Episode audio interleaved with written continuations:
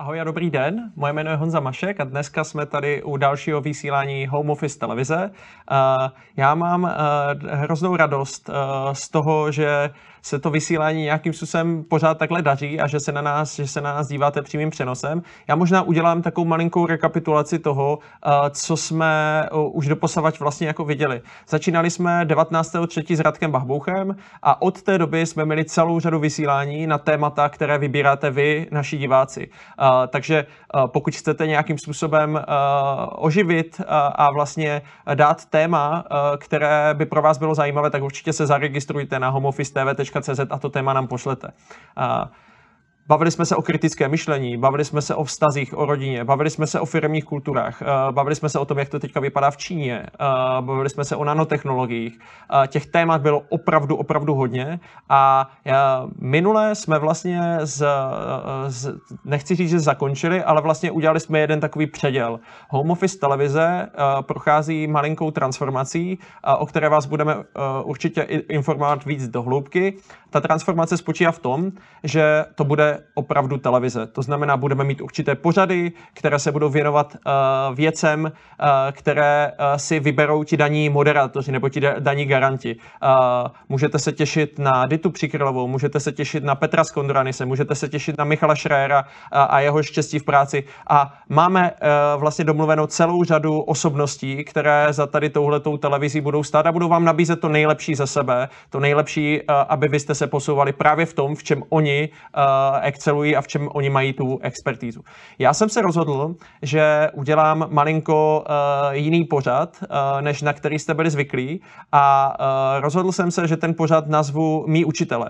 A právě díky tomu jsem Eh, minule eh, pozval svého prvního učitele, Radka Bahboucha, eh, se kterým jsme připravili téma debriefingu. Jak jsem říkal, my jsme začínali 19.3. s Radkem a podívali jsme se vlastně s odstupem zhruba těch dvou a půl měsíce na tom, co se stalo a vlastně jsme ten pojem vysvětlili a mohli jste se dozvědět to, že díky debriefingu nebo retrospektivám můžete mít efektivní a výkonnější týmy o 20%, ale mnoho, mnoho, mnoho dalších věcí. Takže Radek je jedním z těch učitelů.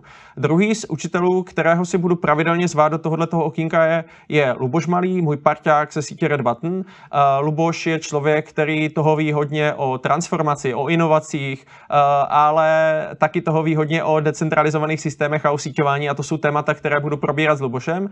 A můj dnešní host uh, je třetí učitel, uh, kterého budu vlastně uh, si pozývat a to je Jan Košturák.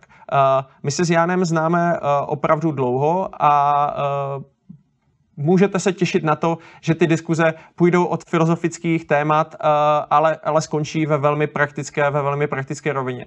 Ze všech těch eh, záznamů nebo ze všech těch vysílání my vlastně pro vás chceme a budeme i nadále eh, dělat metodiky. Metodiky v podstatě jsou výstupy, určité questy, úkoly, aby vy jste si nejenom podívali na přednášku, aby vy jste se jenom inspirovali, ale abyste si spousty těch věcí odnesli do svých životů, ať už jsou jsou to pracovní nebo osobní.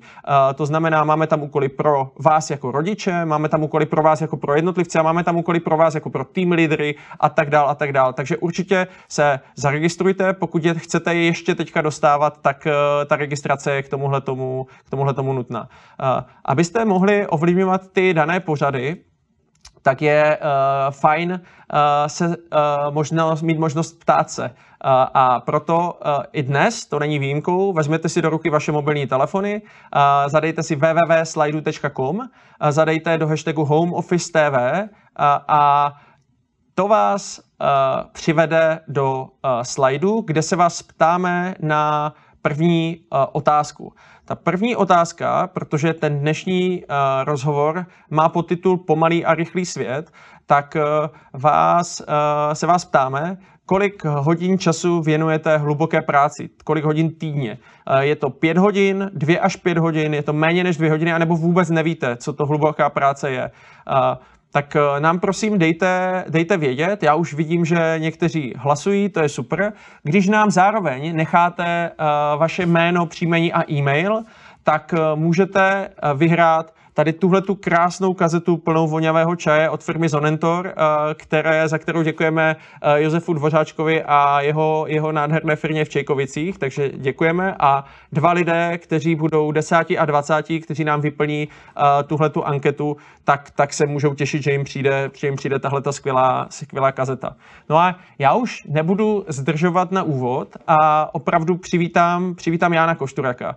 Takže uh, Jáno, ahoj, uh, jak ahoj. se dneska máš? Ahoj. Dobre sa mám, fajn, ďakujem. Uh, já, já, my jsme dlouho vlastně vybírali ta témata, o kterých se budeme bavit a pomalý a rychlý svět je pro mě osobně hodně zásadní téma, protože ty si mi vlastně na tady tohleto téma přivedl jako takového mladého Juru, který jel pořád jako na výkon a na výsledky a, a, a mě by zajímalo na začátek, co vlastně je podle tebe pomalý a rychlý svět a jak ses vlastně k němu dostal? No rýchly svet e, poznáme asi, žijeme v ňom chodíme do práce a asi sme si všimli na tom rýchlom svete, že inovácie sa rýchlejšie uvádzajú do života, že rýchlejšie sa musíme rozhodovať, že sme stále ako keby pod časovým tlakom. Princípe žijeme vo svete, kde tá rýchlosť rozhoduje o úspechu a neúspechu. Kto rýchlejšie obslúži zákazníka, tak výťazí, kto rýchlejšie príde s niečím novým na trh, tak, tak je úspešnejší kto rýchlejšie prestaví linku, tak vyrobí viac. Kto rýchlejšie cez tú linku pretiahne materiál, tak e, dostane rýchlejšie peniaze. Takže žijeme v rýchlom svete, nielen v športe, ale aj v biznise. A robí to na nás určitý tlak, vyžaduje to od nás ďaleko možno náročnejšie postupy, ako boli v minulosti a kvôli tomu vznikli rôzne systémy, ako je štíhla výroba rôzne spôsoby, ako je teória obmedzení, ako, ako ten rýchly svet zvládnuť. No a potom je pomalý svet, z ktorého sme sa ako keby dostali preč a niektorí z nás spomíname, že keď sme boli možno deti u babičky alebo aj naši rodičia, že žili pomalší, že bolo viac času, že sme sa hrali, že sme nemuseli nič robiť, že nikto na nás netlačil. Aj dnes je pomalý svet, ale skôr by som povedal, že je niekde v kláštoroch, kde tie kláštory si zachovali určitý rytmus v živote, kde sa strieda práca s modlitbou. Pomalý svet je možno v nemocniciach, myslím, nie u personálu, ale skôr u pacientov. Um, no a pomalý svet je aj u nás, ja neviem, v kláštore pod Znievom, kde máme ozaj dobrý pastier a kde tých ľudí tá pomalosť a tá práca e, lieči, alebo je to taká skôr terapia. Takže pre mňa je pre mňa je ten život a ten svet, v ktorom žijeme, taká kombinácia rýchleho a pomalého sveta, rýchlej a pomalej práce. V tom pomalom relaxujeme, v tom pomalom si uvedomujeme dôležité veci, v tom pomalom svete e, si môžeme aj užívať. E, bavíme sa možno o slow food a fast food. Je pomalé čítanie, je pomalé jedenie, je pomalé varenie Takže tá pomalosť je pre mňa také skôr, že vychutnávanie si života alebo robenie správnych rozhodnutí. A to rýchle je vlastne tá súťaž, tá, konkurencia a to prežitie v tom biznise. Ja, ja já tě, já tě v tomhle tom nenechám, protože ty si vlastně na začátku té své, dejme tomu, kariéry, tak ty si vlastně optimalizoval výroby, nebo vlastně postavili jste na to firmu a tak dál. Tak kde se vlastně stal ten předěl, že ty teďka spousty času právě trávíš v kláštoře pod Zněvom a dává ti to tam vlastně daleko větší smysl. Zároveň si inovátor, potkáváš se s mnoha podnikateli. Tak jak se vlastně stala ta proměna u tebe? A nebo, a nebo jak ses vlastně k tomu pomalého se dostal? Tak ja to nechcem možno prezentovať ako nejakú zázračnú premenu alebo nejaký, niečo také nejaké duchovné. Skôr si myslím, že ja som to vlastne vyštudoval, čiže ja som vyštudoval priemyselné inžinierstvo, ktoré viac menej optimalizuje procesy prácu a odstraňuje z procesov plýtvania a zbytočnosti. Takže vlastne ja som v tom svete vyrastol a vlastne moja, moja profesia je pomáhať firmám a ľuďom byť produktívny a v určitom čase som si uvedomil, že, že byť produktívny neznamená robiť ja neviem, 15 hodín denne a, a byť v tom kolotočí a robiť rýchlo, a uvedomil som si, že je podstatné robiť, robiť dôležité veci. A, a to je vlastne však aj možno princíp time managementu a ďalších disciplín. Takže ne, nehovoril by som o premene, hovoril by som o nejakom vývoji. Milan Zelený je môj učiteľ. Milan má už, bude mať za, za chvíľu 80 rokov a Milan hovorí, že starnutie prináša zo sebou určité oslobodzovanie, že človek už nič nemusí, väčšinou ani nemôže, takže vlastne, vlastne sa tak ako keby spomaluje, zduchovňuje. No a vlastne v určitej fáze som si začal uvedomovať, že ja vlastne to tým zvyšovaním produktivity práce pomáham, ja neviem, bohatým korporáciám, aby boli ešte bohatšie, čo mi prestalo dávať zmysel. Na druhej strane som si všimol, že vlastne tá produktivita práce, automatizácia, digitalizácia vytláča z práce určitú skupinu ľudí, ktorí možno budú mať v budúcnosti väčší problém integrovať sa, znova nájsť si tú prácu. Zistil som, že je v spoločnosti množstvo tzv. zbytočných ľudí, a to sú starí ľudia, ktorí sú odložení niekde na bok a vlastne deti veľakrát nemajú na nich čas a vlastne zomierajú na, na samotu, na osamelosť a je spústa ľudí, ktorí, ktorí sa dostali na okraj spoločnosti z rôznych dôvodov, nemajú kde bývať a pijú alkohol alebo berú drogy a podobne. A tá spoločnosť ich takisto vytlačila ako keby na okraj. A tam som si začal uvedomovať možno, že, že by sme sa nemali venovať asi len tým úspešným, lebo tí si vedia poradiť aj sami, ale že sú tu aj ľudia, ktorí možno nemajú to pracovné tempo, nemajú tie návyky, ale aj oni si zaslúžia žiť normálny život a byť, byť užitočný. My se ještě častokrát spolu bavíme o Chronosu a Kairosu. Zkusil bys k tomu něco říct, představit tohle, jak to vlastně bylo ve starém Řecku? No tak hej, oni, ja som to spomalovanie začal učiť od Anselma Greena a on je benediktín a benediktínsky mnísi majú také, že ora edla bora a vlastne oni majú ten zdravý život alebo to striedanie toho duchovná, toho, toho fyzického alebo toho pomalého a rýchle. Oni to, oni to majú priamo zabudované v tom spôsobe života. No a keď ideme do, toho, do tej greckej mytológie, tak e, tam sú tí dvaja bohovia, Kairos a Chronos, Chronos je vlastne otec Dia a, a vlastne on, on je zobrazovaný v tej mytológii, že požieral svoje deti. Akorát jedno nezjedol, že mu ho zabalili do nejakej handričky. Aby, a, a to požieranie je taký symbol toho, že keď my prežívame určitý čas, tak on odchádza do nenávratna. Že my vlastne po každý deň ako keby že tiež požierame ten svoj čas a on sa nedá zastaviť. Čiže chronos je niečo, ako, čo odmeriava náš čas a my to nevieme spomaliť. Nič, my sa môžeme len rozhodnúť, čo v tom čase urobíme. A my žijeme v čase chronosu, že snažíme sa do toho každodenného harmonogramu vtesnať určité veci, ktorým sa potom venujeme. To je chronos. Čas, ktorý meriajú hodiny, normy a tak ďalej. No a potom je Kairos, to bol zase vnúk chronosov, v podstate prvý syn najmladší syn toho boha Dia. A Kairos je, je v tej mytológii zobrazovaný, že má takú šticu na hlave, taký chumač vlasov a to je, sa aj hovorí, že chytiť príležitosť a pače si. No je to vlastne ten čas, kedy, je, kedy máme urobiť správne rozhodnutie, kedy, kedy máme tú príležitosť využiť. Príroda nefunguje iba na chronose. V prírode Včera sme zbierali jahody a tie jahody nezbierame, keď sú zelené, ale keď dozrejú, keď sú šťavnaté a sladké. Čiže v prírode je to tak, že veci musia dozrieť. Že je čas, kedy človek vstupuje, ja neviem, do manželstva, kedy robí určité životné rozhodnutia a to je ten kairos. Takže a na to, na to správne rozhodnutie potrebujeme mať aj, aj ako keby tie myšlienky v hlave uložené, potrebujeme mať možno viac pokoja, potrebujeme sa možno odstrihnúť od nejakých stimulov. Takže to je Kairos. Chronos je teda ten, Chronos sú tie hodiny, ktoré nosíme, pozeráme sa na ne a, a nestíhame. A Kairos je niečo ako kompas, že nám pomáha sa, sa, sa vybrať správnym smerom.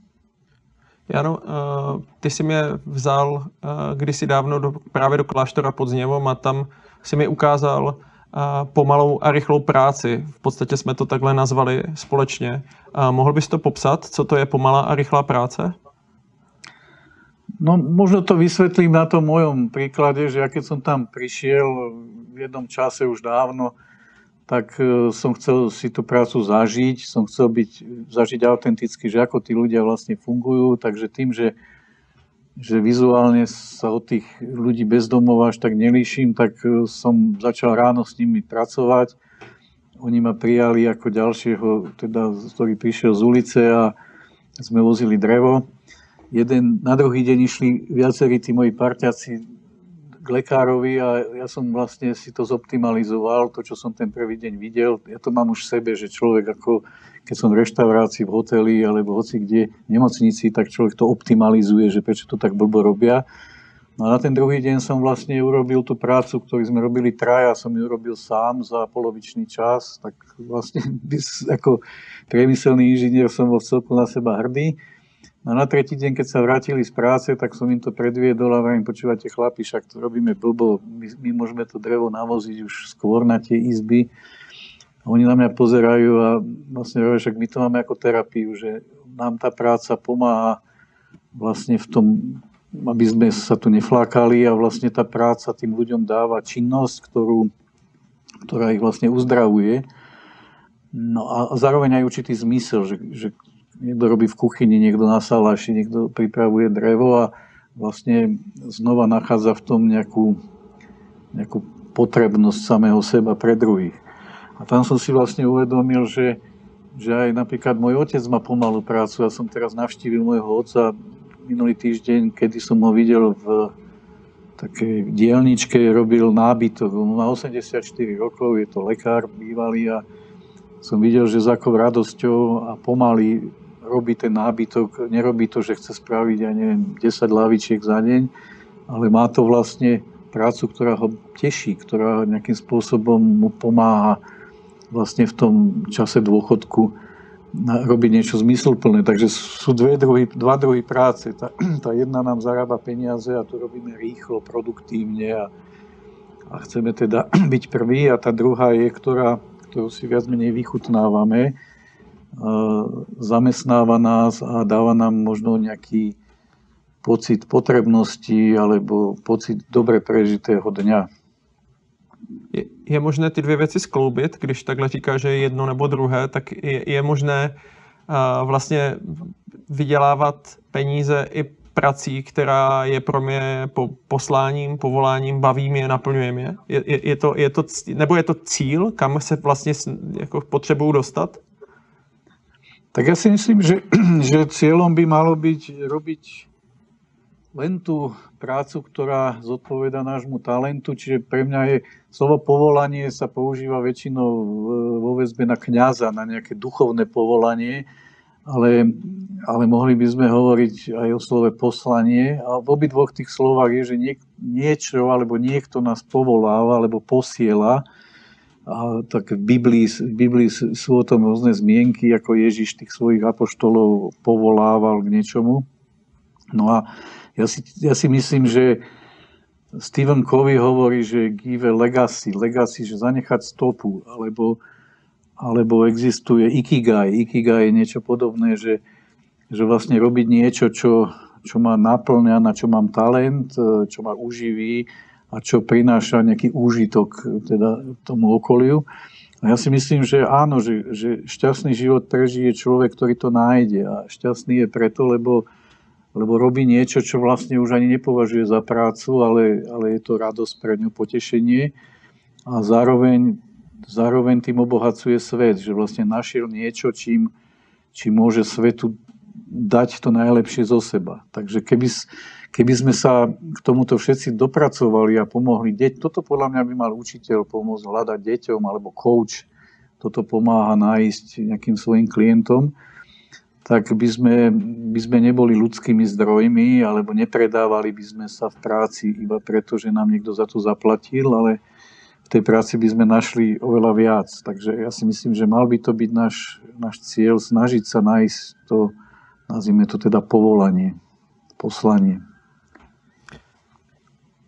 Jak, jak, se to, jak se to hledá, Jáno? Jak, jak tohle to mám já začít hledat? Kde, kde mám začít? No neviem, ja, ja mám pocit, že my dnes žijeme v takej dobe, kedy je množstvo rôznych kníh, že ako sa má žiť a rôzne návody na úspech a mám niekedy pocit, že mladí ľudia sa to snažia nájsť v tých knihách a niekedy mám pocit, že sa v tom aj strácajú, že chodia z jedného kurzu na druhý a čítajú všetko možné a snažia sa to nejako zaviesť do života. Ja si nemyslím, že je to až takéto náročné. Ja si myslím, že človek by sa mal trocha ako keby otvoriť, e, proste prijať niektoré veci. Že, myslím si, že sú ako keby dva spôsoby, ako môžeme svoj život riadiť, že buď ho riadíme svojim egom, a to ego je úplne v poriadku, lebo v podstate nám ako keby na jednej strane nás poháňa dopredu a ten dopamín a všetky tie veci, čo máme v sebe, tak nás nejakým spôsobom motivujú ale my sa potrebujeme otvoriť možno aj niečomu nad nami, nejakému rozšírenému vedomiu a možno, že niekto to nazve, že vnúknutie, intuícia alebo niečo také nevedomé. A mali by sme to asi v sebe kombinovať. A ja mám taký pocit, že, že tá prvá časť života, ja neviem, tých prvých 40 rokov, keby sme povedali, že človek žije 80 rokov, tak tá prvá časť života je o tom egu a je to prirodzené, lebo chodíme do školy, chceme si niečo dokázať, máme veľa síly, energie a ja keď to na sebe si zoberiem, tak vlastne čo mňa motivovalo dopredu, tak keď som bol úplne mladý, tak v športe, že človeka tešilo víťazstvo alebo nejaké mety, ktoré sme si dávali. Potom to boli iné výzvy, že som ja neviem, dostal štipendium v Nemecku, čo nebolo v tej dobe bežné, že som sa dostal na západ a som tam chcel niečo dokázať. Potom ja neviem, som bol profesor, som mal 36 rokov, čo tiež nebolo vtedy ešte bežné a som bol na to v celku hrdý, dnes mi to je úplne ukradnuté, ani ten titul nepoužívam, ale to boli méty, ktoré mi vlastne diktovalo moje ego, že, že vlastne som si ja niečo vytýčil, nejaký vrchol a keď som ho dosiahol, tak som mal z toho radosť. No a tá druhá polovica života je už taká, že keby som to dal na to duchovné, že človek už nemá takú modlitbu, že pane, pomôž mi, splniť si moje sny, ale vlastne, že povedz mi, Bože, že, že čo je tvoja vôľa a pomôž mi žiť v súlade s ňou. A toto sa volá v duchovnom živote, že rozlišovanie, že dať do súladu svoj život s Božou vôľou. A človek, ktorý nevie, čo je Božia vôľa, alebo nevie, čo je Boh, tak si tam môže dosadiť nejaký princíp, pretože ten svet, v ktorom žijeme, nás presahuje. My nevieme, my nevieme riadiť gravitáciu, nikto z nás nemôže zrýchliť, ja neviem, pohyb Zeme alebo nejakých planet vo vesmíre. My to vieme len porozumieť tomu a dať, dať svoj život do súladu s tými princípmi. Čiže keď, keď niekto je ateista, tak miesto slova Boh si tam dáva prírodu alebo vyšší princíp alebo niečo. Ale každý normálny človek vie, že, že sme len súčasťou niečoho silnejšieho a ja si myslím, že tak, jak sú fyzikálne, chemické, nejaké matematické zákony, tak sú aj nejaké duchovné a niekedy sa hovorí, že karma je zdarma, alebo že nerob druhému to, čo nechceš, aby on tebe, alebo miluj blížneho svojho ako seba samého. A to sú vlastne princípy, ktorých keď sa pridržiavame, tak uh, vlastne vieme byť úspešní nakoniec aj v podnikaní, že keby sme nerobili druhému, čo je zle pre nás, tak v zákazníckom servise, keď sme to používali, tak budeme mať výborný zákaznícky servis. Čiže tá odpoveď je vlastne tá, že, že človek podľa mňa dozrieva časom a myslím si, že väčšina ľudí, ktorí sú nejak priemerne vnímaví, tak sú schopní to povolanie nájsť, ale nie v knihe alebo nie tým, že budú napodobňovať život niekoho druhého, ale že nájdu ako keby sami seba. A že sú schopní sa občas zastaviť a sú schopní vlastne nad sebou nejako meditovať a premýšľať a, a sú schopní ako keby sa odovzdať aj tomu niečomu, čo nás presahuje. Tak to, to, je, to je taká moja odpoveď k tomu. No. Mně, mně se hrozně líbí uh, ještě to, že uh, častokrát se bavíme o tom, že je třeba udělat nějakou akci, Uh, ale to teďka, nechci, to teďka nechci rozebírat, to si necháme třeba na nějaký další pořad, ale uh, vlastně slyšel jsem teorii, že je třeba se občas k té lásce, k té činnosti jako propracovat. Že ono to určitě nejde ze začátku jako všechno hladce a třeba ti sportovci tady tohle to mají naučené, že opravdu to bolí chvílema. Tak co ty vlastně říkáš na to, že to, že, že vlastně musíš překonat nějaké překážky a fakt se k tomu propracovat a potom třeba zjistíš, že opravdu je to to, co tě baví, že to není prostě na první dobrou. No určite, ja si myslím, ja keď som bol malý, tak ma moja babička navedela nemecky, tak ja som sa musel učiť nemecky, ešte som nevedel ani, ani po slovensky a mi to bolo divné, lebo to nebol až taký zábavný jazyk a ostatní sa hrali futbal a ja som sa musel učiť nemecky a nakoniec, aj keď potom človek robil šport alebo nejakú inú disciplínu, matematika je dobrý príklad, že mňa veľmi bavila potom matematika na vysokej škole, a, ale ona ma začala baviť až vtedy, keď som sa prekus, prekuskoval cez tú matematiku, že som jednak pochopil, na čo to je dobré, ale jednak mi to išlo. A na to, aby mi tá matematika išla, tak som musel prekonať nejaké nejaké prekážky, nejaké, nejaký odpor. Takže tá húževnatosť, alebo tá pracovitosť, alebo tá, tá disciplína je, je dôležitá a práve pre mňa je ten nízky život takým vzorom toho, že tí mnísi majú to vlastne ako keby naprogramované v tom spôsobe života. Oni ich vedú k určitej poslušnosti, podriadenosti, disciplíne práve preto, aby to, čo na začiatku sa im javí ako možno nepríjemné alebo ťažké, aby sa to stalo súčasťou ich života. Takže každý z nás to pozná. Ja teraz tu mám najazdené práve vďaka korone na bicykli také dosť, túto všetky tie kopce na okolí Žiliny som si prešiel za posledné týždne a je to radosť. Už ma to nebolí, pretože mám najazdené tie kilometre, ale keď si niekto sadne prvýkrát na bicykel, tak ho to bolí. Proste to je otrava, nie je to žiaden nejaký príjemný zážitok. A tú bolesť musíme prekonať a, a tam to nepríde samo asi, asi ti pomůže v překonání té bolesti, když je někdo s tebou, že jo? Když, to ne, když na to nejsi sám, když tam máš nějakého mentora, ně, někoho, kdo ti v podstatě jako v tomhle tom, ne, že ti tu cestu, a to je možná ten rozdíl, ne, že ti tu cestu zamete, ale, ale že tam je vlastně pro tebe. Uh, vidíš to stejně? No, vidím to stejně, akurát si musíme definovať, čo je coach a čo je mentor a aká je jeho rola, lebo niekedy mám pocit, že tí ľudia e, sa stávajú manipulátormi, že vlastne keď ja ako rodič budem chcieť svojmu dieťaťu to najlepšie, tak niekedy je to najlepšie pre mňa. Je, že vlastne to chcem len povedať, že každý človek má právo na svoju vlastnú cestu, aj to dieťa, aj ten koučovaný klient.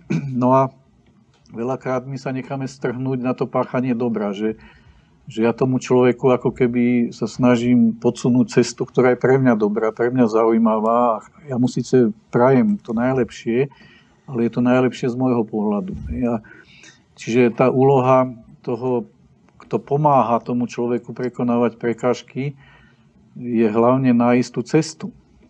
Hej, a, a vlastne každý má tú cestu inú a to, čo mne sa môže zdať dobre pre mňa, nemusí byť dobre pre druhého. Čiže Čiže musíme byť v tomto veľmi opatrní, aby sme sa z toho, kto pomáha, nestali tým, kto toho človeka tlačí do niečoho a manipuluje. Treba uvedomiť aj to, že dieťa k rodičovi má určitý rešpekt väčšinou, že učiteľ k profesorovi, alebo teda žiak k učiteľovi má častokrát určitý prirodzený rešpekt a je tam to, že on ho povedzme poslúcha alebo nasleduje. A teraz ide o to, aby ho ten ten, ten mentor alebo ten guru neviedol zlým smerom, aby mu dával tú slobodu, aby sa mohol on rozhodovať, aby, aby to bola jeho cesta, nie cesta toho učiteľa. A to je podľa mňa veľmi tenká hranica. Tam je ten tlak toho okolí, kdy vlastně uh, předpokládám, a my jsme se o tom bavili i uh, zase v tvém konkrétním příkladu, uh, že když za tebou přišel tvůj syn a řekl ti, hele, já nechci být profesor jako ty, ale já chci být kuchař, tak, mu, tak, tak ty si ho vlastně jako kdyby jako podpořil a nebyl si zklamaný a smutný z toho, že prostě nedosáhl nějakou metu, kterou si ani nevěděl, že mu dáváš. Tak zkus říct tady tuhle tu story. No ty si už povedal tú pozitívnu stránku toho, že môj syn išiel za kuchára, dokonca si myslím, že sa mu celkom darí ako kuchárovi a že, že ja som to prijal, pretože vlastne mi aj nič iné nezostávalo, ale jeho vyhodili zo školy. A, a to ma aj v celku potešilo, lebo tá škola, alebo to, čo študoval, si myslím, že by ho nejako neobohatilo. Ale pre mňa bolo najhoršie poznanie toho, že on to vlastne študoval kvôli mne alebo teda kvôli nám s manželkou, že keď som sa opýtal, že prečo chodil do takej, na takú školu, ktorá síce by mu dala diplom a, a vlastne, ale ho to nebavilo, tak on povedal, že nám chcel spraviť radosť. A vlastne som si až vtedy uvedomil, že aj keď to nikto z nás nejako nevyslovil, že má chodiť na univerzitu, tak on cítil to ako nejaký genetický proste zadanie alebo úlohu, že keď všetci v rodine majú vysokú školu, že asi sa to očakáva aj od neho a že keď otec robí niečo s firmami a slovo management sa tam občas používa, že by to možno mal vyštudovať aj on, aby som bol na ňo hrdý a mal s ňou radosť. A, a to ma tak vtedy za, ako keby zabolelo v tom zmysle, že či sme aj my nejako nechtiac ho, ho netlačili do takého niečoho. A tam som si to začal tak silnejšie uvedomovať, že aj v práci nakoniec som sa s tým stretol, že som mal nejakého svojho bývalého študenta a on, on ako keby ma nasledoval a ja som ho viedol nejakým smerom, kde nakoniec mal potom problémy so žalúdkom a skoro až ochorel, lebo bol v strese, lebo tá práca, ktorú ja som si myslel, že bude pre neho dobrá, pre neho dobrá nebola. A že človek vlastne nechtiac niekedy ľudí vedie no, síce ako keby pre neho dobrým smerom, ale e, pre neho nie. A teraz, že treba tým ľuďom dať slobodu.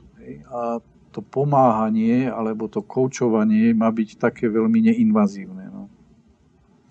Já se zeptám, co říkáš na téma work-life balance. Vysvětlili jsme si teda teďka, co je rychlá, pomalá práce, že asi uh, bych ji měl najít vlastně jako v sobě. Uh, v momentě, kdy ale najdu, tak uh, mám zase zkušenost s tím, že to je něco jako droga. To znamená, že pak ti podnikatelé, kteří tohle to našli a, a budeme se o tom za chviličku bavit, tak uh, vlastně jedou jenom tady tuhle tu jednu, lin, jednu linii. Uh, jak se na to díváš ty? No ja neviem, ja mám pocit, že ja som bol s Denisou, jednou kámoškou, psychologičkou, ktorá mi hovorila, že pomáha ľuďom dostať sa zo stresu a jeden z hlavných dôvodov stresu je, že nechcú byť v strese, že čítajú rôzne knihy práve takéhoto typu, že, že ako má ráno zjesť tie rôzne zrná, či ak sa to volá s jogurtom a ako má potom ja neviem, robiť jogging a, a meditovať a neviem, a keď to večer nestihne, tak má výčitky svedomia, že, že teda to podľa toho harmonogramu celé nestihol aj v strese. A, a ja si práve myslím, že work-life balance, ja som tomu nikdy celkom nerozumel, že čo to presne je, lebo Niekto tam vysvetloval, že toto je práca a toto je život. Ja som nikdy pr- medzi prácou a životom nejaký rozdiel nevidel. Pre mňa, ja nemám pracovnú dobu a ja doma pracujem a v práci sa, sa bavím, alebo, alebo sa idem prejsť, alebo sa... Čiže ja nevidím medzi tým nejaký, nejakú hranicu pevnú a ani si neviem predstaviť, ako by som ju mal stanoviť, pretože ja neviem, ja mám kamarátov typu Zbinek Frolík alebo Standa Bernard, takí vaši českí známi podnikatelia. Ja si neviem predstaviť, že by Frolíkovi niekto nejaký work-life balance sa snažil nastaviť, pretože je to živel, je to človek, ktorého práve tá práca baví, ktorý e, na, navyše znesie oveľa vyššiu dávku, povedzme, tlaku, stresu ako niekto druhý. A keby mu to tá Náďa tá jeho manželka nejakým spôsobom do toho kecala, tak by ho len ochudobňovala. A takisto, samozrejme, Stana Bernard napríklad viem, že v určitom čase, čo ja viem, začal menej pracovať, začal viacej športovať, začal cvičiť jogu, ale on si to tak nastavil. Myslím si, že samozrejme nám telo asi signalizuje, že keď to človek prepína, teraz mi jeden kamarát, podnikateľ hovorí, že vďaka koronavírusu sa vyliečil vlastne z z takého vyhorenia, nebudem ho menovať, a tiež je to český podnikateľ. Takže ja si myslím, že je to na tom človeku, ale osobne si myslím, že práca a život je prepojená, že mne to prípada nenormálne 8 hodín pracovať. Ešte dokonca v tom work-life balance sa niekedy cítim taký otieň, že tá práca je niečo také, že to musíš robiť a potom teda ideš ako keby relaxovať a robiť niečo iné. Ja skôr by som sa prihováral za ten benediktínsky prístup, že mať práci a v živote určitý rytmus. A ten rytmus nakoniec je v prírode, že máme ročné obdobia, máme noc a deň. A ten rytmus nám hovorí, že duševná práca sa má striedať s fyzickou, že hlboká práca sa strieda s plítkou prácou, že to má byť pestré, že to má byť vyvážené, ale nikdy som to nevolal work-life balance, lebo mne v tom vždy rezonovalo, ako keby to bolo v protiklade, že život a práca ako keby boli v protiklade a ja som to tak nikdy nevnímal. Ja, já s, mám ještě jednoho učitele a to je moje žena. Ona mi kdysi řekla, já jsem tomu tenkrát úplně nerozuměl, eh, že jsem jí měl říct, co mám jako hrozně moc rád a ona se mi potom zeptala, co by si dělal, kdyby si o to přišel. A, a já mám pocit, že teďka už tomu rozumím malinko víc, uh, protože jsem člověk, který každé ráno plave a tak dál a teď jsem nemohl. A ne, nejenom, nejenom v tomhletom, uh, v tomhletom sportovním světě. A, uh, pak jsem uh, od Jirky Rozvařila, kterého zase známe společně, tak jsem se dostal uh, zase k mandalám a k mníchům, kdy oni vlastně dělají tu mandalu a vysypávají tam ten prášek a když to dokončí, tak to vlastně jako, tak to vlastně rozpráší. A já se tě chci zeptat na to lpění těch věcí. To znamená, že vlastně my si najdeme ten jeden obor té činnosti a jsme do něho tak zakořenění, že vlastně uh, mám pocit, že nevidíme možné další příležitosti anebo jako hezké věci, které by se nám mohly stát, protože jsme v tomhletom, v nějakém systému, který jsme si vytvořili. Uh, jak to vlastně vnímáš ty, tady tohleto lpění? Protože ty jsi člověk, uh, který častokrát někde přijde a vlastně ukáže úplně nový směr firmám jako Linet, eh, firmám jako kdysi Borket a tak dále a tak dále a, a, a vlastně se ti to daří. Tak jak je možné, že máš tady tuhle tu tendenci vlastně ten systém nabourat a postavit něco nového a neradovat se, že už jsem něco postavil v minulosti? No mne to možno vyplýva z tej práce, ktorú robím celý život, že ako lietam z jednej firmy do druhej, každý deň sedím s iným človekom za stolom, každý deň riešim niečo iné, takže mne to je prirodzené, lebo ja som nikdy nemal také, že zamestnanie, kde by som stále robil to isté a mal na nieč- niečo sa držať. E, je to taký eklekticizmus, že ja mám aj takých kamarátov okolo seba, Milan Zelený, Dano Hemír, že sú to ľudia, ktorí robia množstvo rôznych vecí, e, ich bavia nové veci ja som si na sebe všimol, že aj vo firme, keď sme rozbiehali našu firmu, tak ja mňa vždy bavila tá výzva, že prvýkrát to urobiť, že sme išli do nejakého projektu a vôbec sme nevedeli, že ako, ako sa, sa s tým popasujeme. Ešte sme to aj nevolali vtedy, že inovácia. A mňa bavila tá výzva samotná. Ale, ale keď sme to vyriešili a už sme to išli robiť opakovanie, alebo sme mali na to ako nejaký harmonogram alebo štandard, že už, už to sa stávalo rutinou, tak v tej chvíli ma to prestávalo baviť. Takže Takže je to dané možno aj nejakou typológiou človeka, aj spôsobom práce, čiže pre mňa toto bolo prirodzené. No ale potom to môže byť aj nebezpečné, lebo všimnite si, že aj história sveta je taká, že revolucionár sa mení na diktátora a inovátor sa mení na nejakého konzervatóra toho svojho riešenia, že už iné nechce vidieť. To je nebezpečné. Stáva sa to majiteľom firiem, že vlastne si to držia celé, až kým si to sami nezničia že vlastne všetky nitky chcú ťahať sami, že vyberú si nejakého nástupcu, ale chcú, aby to ten nástupca po ňom alebo nasledovník e, robil presne tak, jak si to oni predstavujú. A tam je problém. No, takže odpútať sa od toho, ja si myslím, že je to ako s inováciami, že inováciu nemáme robiť vtedy, keď už je zlé, ale vtedy, keď je dobré, že človek by mal od, od určitej práce odísť vtedy, keď to funguje e, a začať robiť niečo iné. Ja som to mal jednoduché, lebo mňa neustále nejaké príležitosti oslovovali a strhávali ma k tomu, že poď robiť niečo iné. Ale človek, ktorý je zavretý vo firme a robí stále to isté a baví ho to, tak tam, tam tá pravdepodobnosť, či sa to bude držať, je možno väčšia, ale potom je aj väčšie nebezpečenstvo určitej degenerácie, degenerácie alebo nejakých stereotypov. A no tak buď sa mu to rozsype pod rukami, že, že to teda proste zostarne a nebude fungovať, alebo tí ľudia okolo mu to naznačia. Podľa mňa treba nejakú dávku empatie k tomu. A myslím si, že keď človek bude pieť na niečom a držať sa niečo zubami, nechtami, tak v podstate to môže aj zničiť, aj keď je to aj jeho firma alebo nejaká profesia. To, Já na tobě obdivuju nesmírně tu obrovskou šíři a to není ale o tom, že ty by si někde šel a udělal přednášku v podstatě podnikateli, co by měl dělat, ale vy to zrealizujete. Jo? Od flaviolu řepkového oleje přes agrokruhy, uh, Stanomartinec, nějaká modulární v podstatě výstavba, uh, linet, postele a tak dále. A tak, že, že těch věcí, které ty máš za sebou, uh, je, jsou desítky a desítky oborů, ve kterých ty si opravdu našel tu inovaci, 3D elektrobike. Uh, a jak je tohleto, jak je tohleto možné? Jak je možné, že, že vlastně, že jsi úspěšný na tolika různých, na tolika různých úrovních? Když, když vlastně to člověk najde jednou, tak někdo to nenajde ani jednou. Tak co, co je zatím? No tak ty si povedal slovo, že vy, ty si, ty si nepovedal, že ty, ty si, to, to, to, to sme my, hej, že, že ja nie som úspešný, úspešní sú tí ľudia, čo to urobili, lebo Včera sme mali práve besedu u, fir- u, u Luba Šveca vo firme a na diálku aj s Karlom Novotným. A presne o tomto sme sa bavili, že, že vlastne ja napríklad, keď sa zač- pomenuje nejaký problém a začneme ho rozoberať, tak ja mám, mám pocit, že ja vidím okamžite, že ako to bude. Čiže mám pocit, že sa mi v hlave ako keby objaví. Včera sme napríklad si také 4 biznis modely kreslili na agrokruh a ja som to presne videl, by som povedal skoro až fyzicky, že jak sa tie kruhy točia, jak to je poprepájané a jak, jak to celé funguje. A, a, a to je asi moja rola, že, že vidieť ako keby tú budúcnosť, vidieť ju tak nejak integrovane, ale potom už nedokážem ja napríklad urobiť e, ten prototyp toho kruhu. Ja, ja to neviem urobiť, ja by som to nevedel už ani nakresliť, aj keď som strojný inžinier.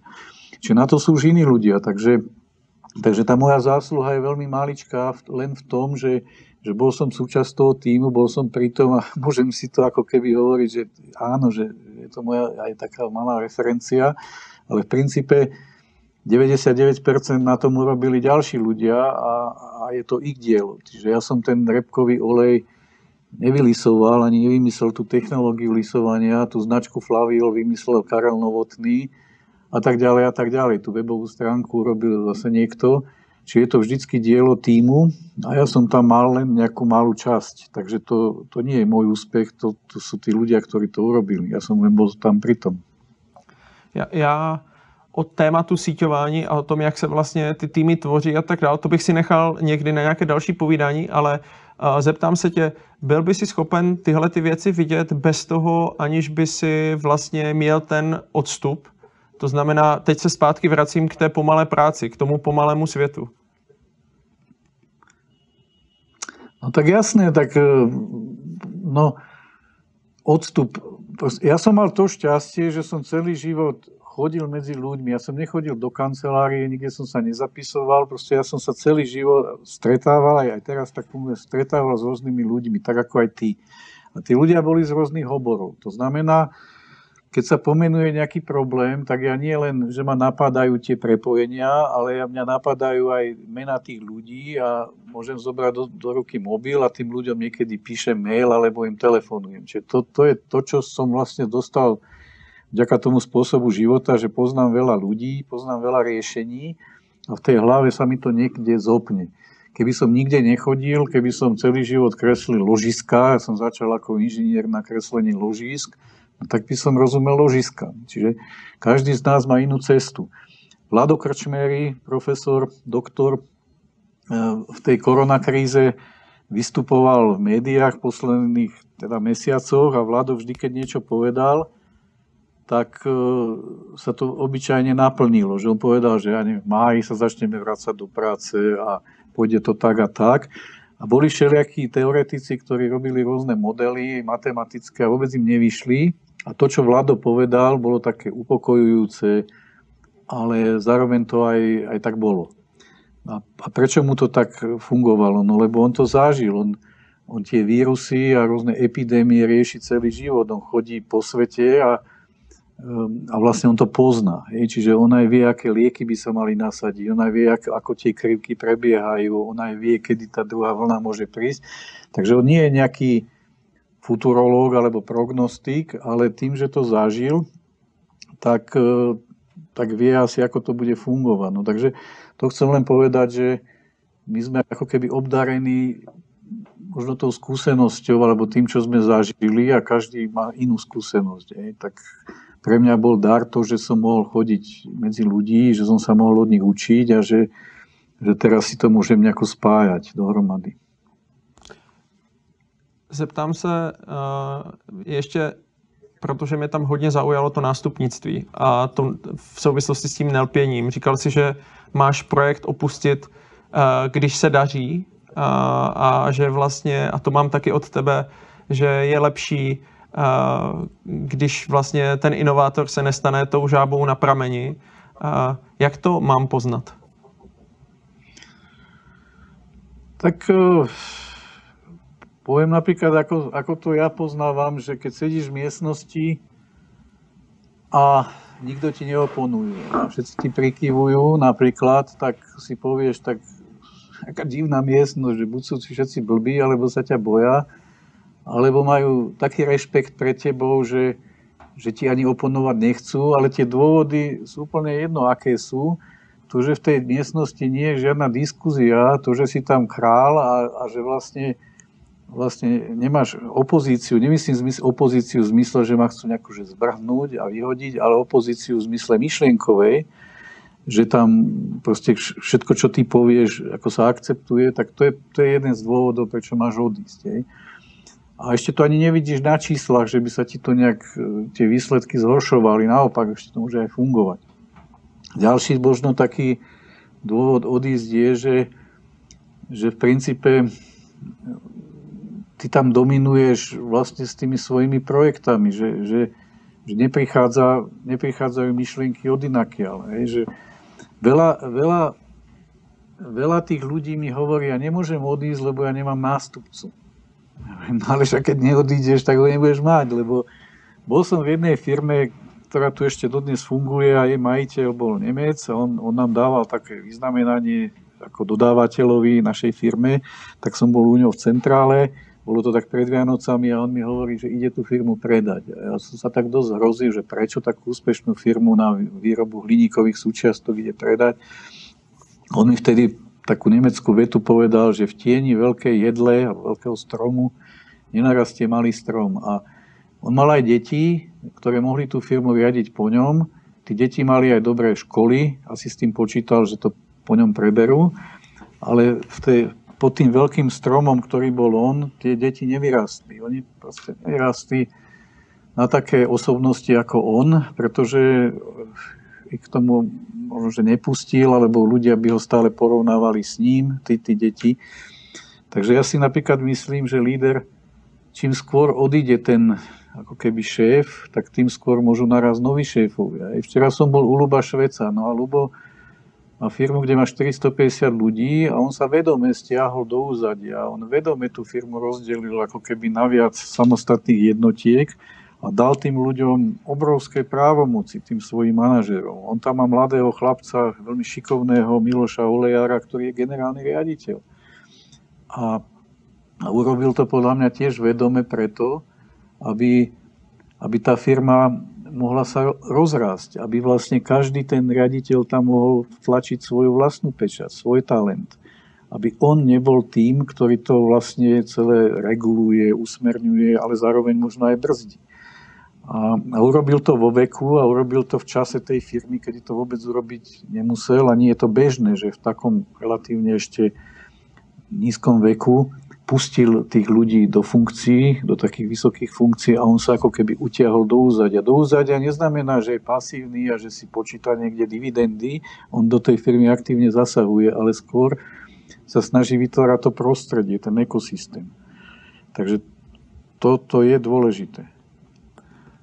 Mám zase se mi vizualizuje uh, ten slide, o kterém jsme diskutovali, kde jsou ty kostičky lega. To znamená, že a, a taky tvoje rčení, že můžeš mít uh, 5% z milionu, anebo uh, jakož nula.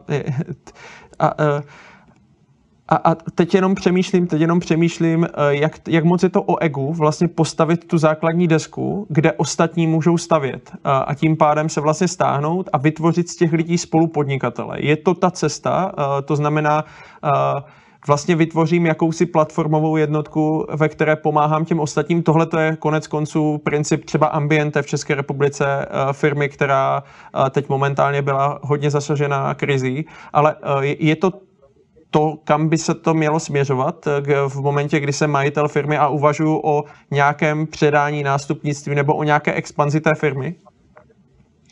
Ja si myslím, že je to jedna, asi jedna z kľúčových ciest, ktorá nás čaká on už Baťa, Baťa sa o toto snažil, že Baťa tých ľudí ako keby učil pracovať, ale okolo, keď mal zamestnanca alebo spolupracovníka okolo 40 tak vral, že vy už buďte podnikateľmi, vy už si nájdete svoju cestu a tým nechcel povedať, že chodte pred z firmy Baťa, ale, ale aj keď odišli, tak to akceptoval a, a snažil sa mať spolupodnikateľov. A myslím si, že aj firma ktorú sme sa tak dlho učili, Toyota mala niečo podobné, že mala to ako keby také autonómne týmy a že ten šéf toho týmu bol skôr taký učiteľ ako, ako nejaký manažer.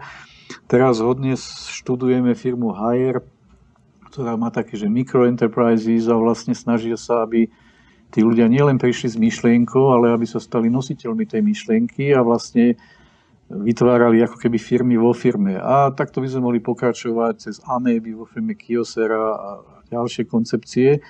Myslím si, že sa nám aj rodí generácia ľudí, ktorí už nechcú byť zdrojmi, ktorí nechcú byť nejakými vykonávateľmi, ktorí, ja to vidím aj na deťoch mojich, aj, aj ich spolužiakov, že, že vlastne my budeme musieť vytvárať siete podnikateľov tých vykonávateľov budú stále viac robiť stroje. Stroje zvárajú, stroje, stroje budú robiť tú rýchlu prácu. Vlastne, človek strojom nestíha v tom obrábaní, zváraní, manipulácii. To všetko prebrali stroje. No ale stroje dneska už poražajú človeka v šachu. Takže, takže tie počítače robia rýchlejšie aj tie rozhodovacie, rutinné, kombinatorické činnosti. Takže, takže ľuďom zostáva tá práca, kde je tá kreativita, tvorivosť a, kde je ten podnikateľský duch. A ja si myslím, že spraviť z podnikateľa, každý človek je svojím spôsobom podnikateľ a spraviť si z podnikateľa zamestnanca je niečo ako zotročiť si ho. Takže podľa mňa ľudia budú stále viac hľadať práci zmysel, slobodu a nejakú formu autonómie a je na nás, či im tie platformy vytvoríme alebo nie. Takže ja si myslím k tej tvojej otázke, že toto je cesta, pretože tá synergia a tá sloboda uvoľňuje obrovský potenciál. A ja stále vidím, my budujeme tie inovačné siete a my to aj tento týždeň to budeme riešiť. Aj stále sa s tým potýkam, že príde medzi nás nejaký človek a on sa bojí, že ho okradnú. On ani tú myšlienku nechce dopovedať, ani nám nechce ukázať ten výkres, lebo sa bojí, že mu to niekto ukradne. Tak možno, že mal zlú skúsenosť. Potom keď sa nám podarí tú myšlienku dostať už do prototypov a začnú záujemcovia o to ako keby javiť záujem, zákazníci, tak začne sa riešiť patentová ochrana a nejaké práva a kto koľko z toho bude mať. Ale stále nám chýba ako keby dôvera, otvorenosť a ochota k takej spolupráci. A to je podľa mňa jediná cesta. Ja si myslím, že že my ako ľudia, keď dokážeme spolupracovať, dokážeme vytvoriť oveľa viac, jak dokážeme spotrebovať. Len nesmieme byť príliš zameraní na seba a, a musíme sa vedieť deliť. Jano, ty si napsal knihu Síla zjednodušovania. Jak souvisí prioritizace činnosti s pomalým nebo rychlým světem? Tak súvisí, no ja, ja som hovorím teraz dokonca s jedným vysoko postaveným človekom, ministrom, riešil sa tak cez mail, sme sa bavili, že, že on mi hovoril, že tam písal, že robí 15 hodín denne a ja, keď niekto povie, že robí 15 hodín denne, pre mňa je to známka neproduktivity, pretože je to taký, taká ukážka, že rieši síce veľa vecí, ale asi nemá časy v tom upratať. Takže pre mňa je prioritizácia niečo také, že, že robiť iba dôležité veci a ostatné nechať tak, alebo nechať to robiť iným ľuďom. No a vlastne pre mňa to zjednodušovanie a výkonnosť je v tom, že výkonnosť je vlastne zamerať sa na podstatu a všetko ostatné dať bokom. Čiže to je o selekcii.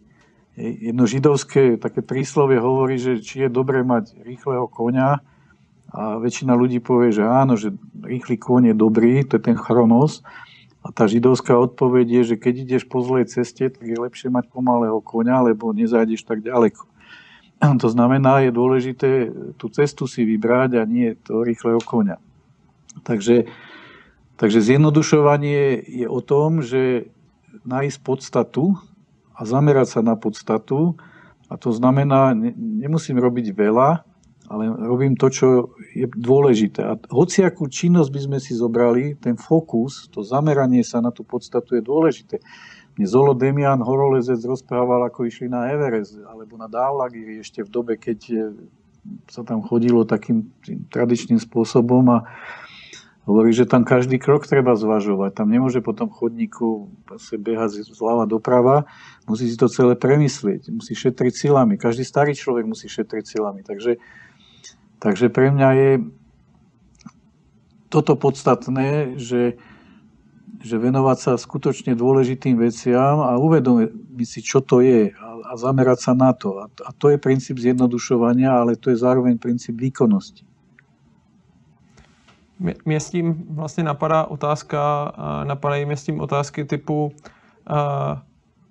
a vlastně příběh s tvojí dcerou, která ochrnula že vlastně člověk ty věci nevidí a častokrát my, když máme spolu nějaký workshop s lidma, tak eh, my jim dáváme vypisovat eh, ty kovyho kameny a je tam vždycky rodina a je tam tohleto. A pak, když se vlastně podíváme do toho principu, kolik vlastně tam tráví ti lidi času, tak je to vlastně zlomek toho, co by chtěli, nebo, nebo když se podívají na, ten, na, ten, na tu druhou proporci třeba té práce, tak, tak vlastně jako to je obrovsky nevyvážené.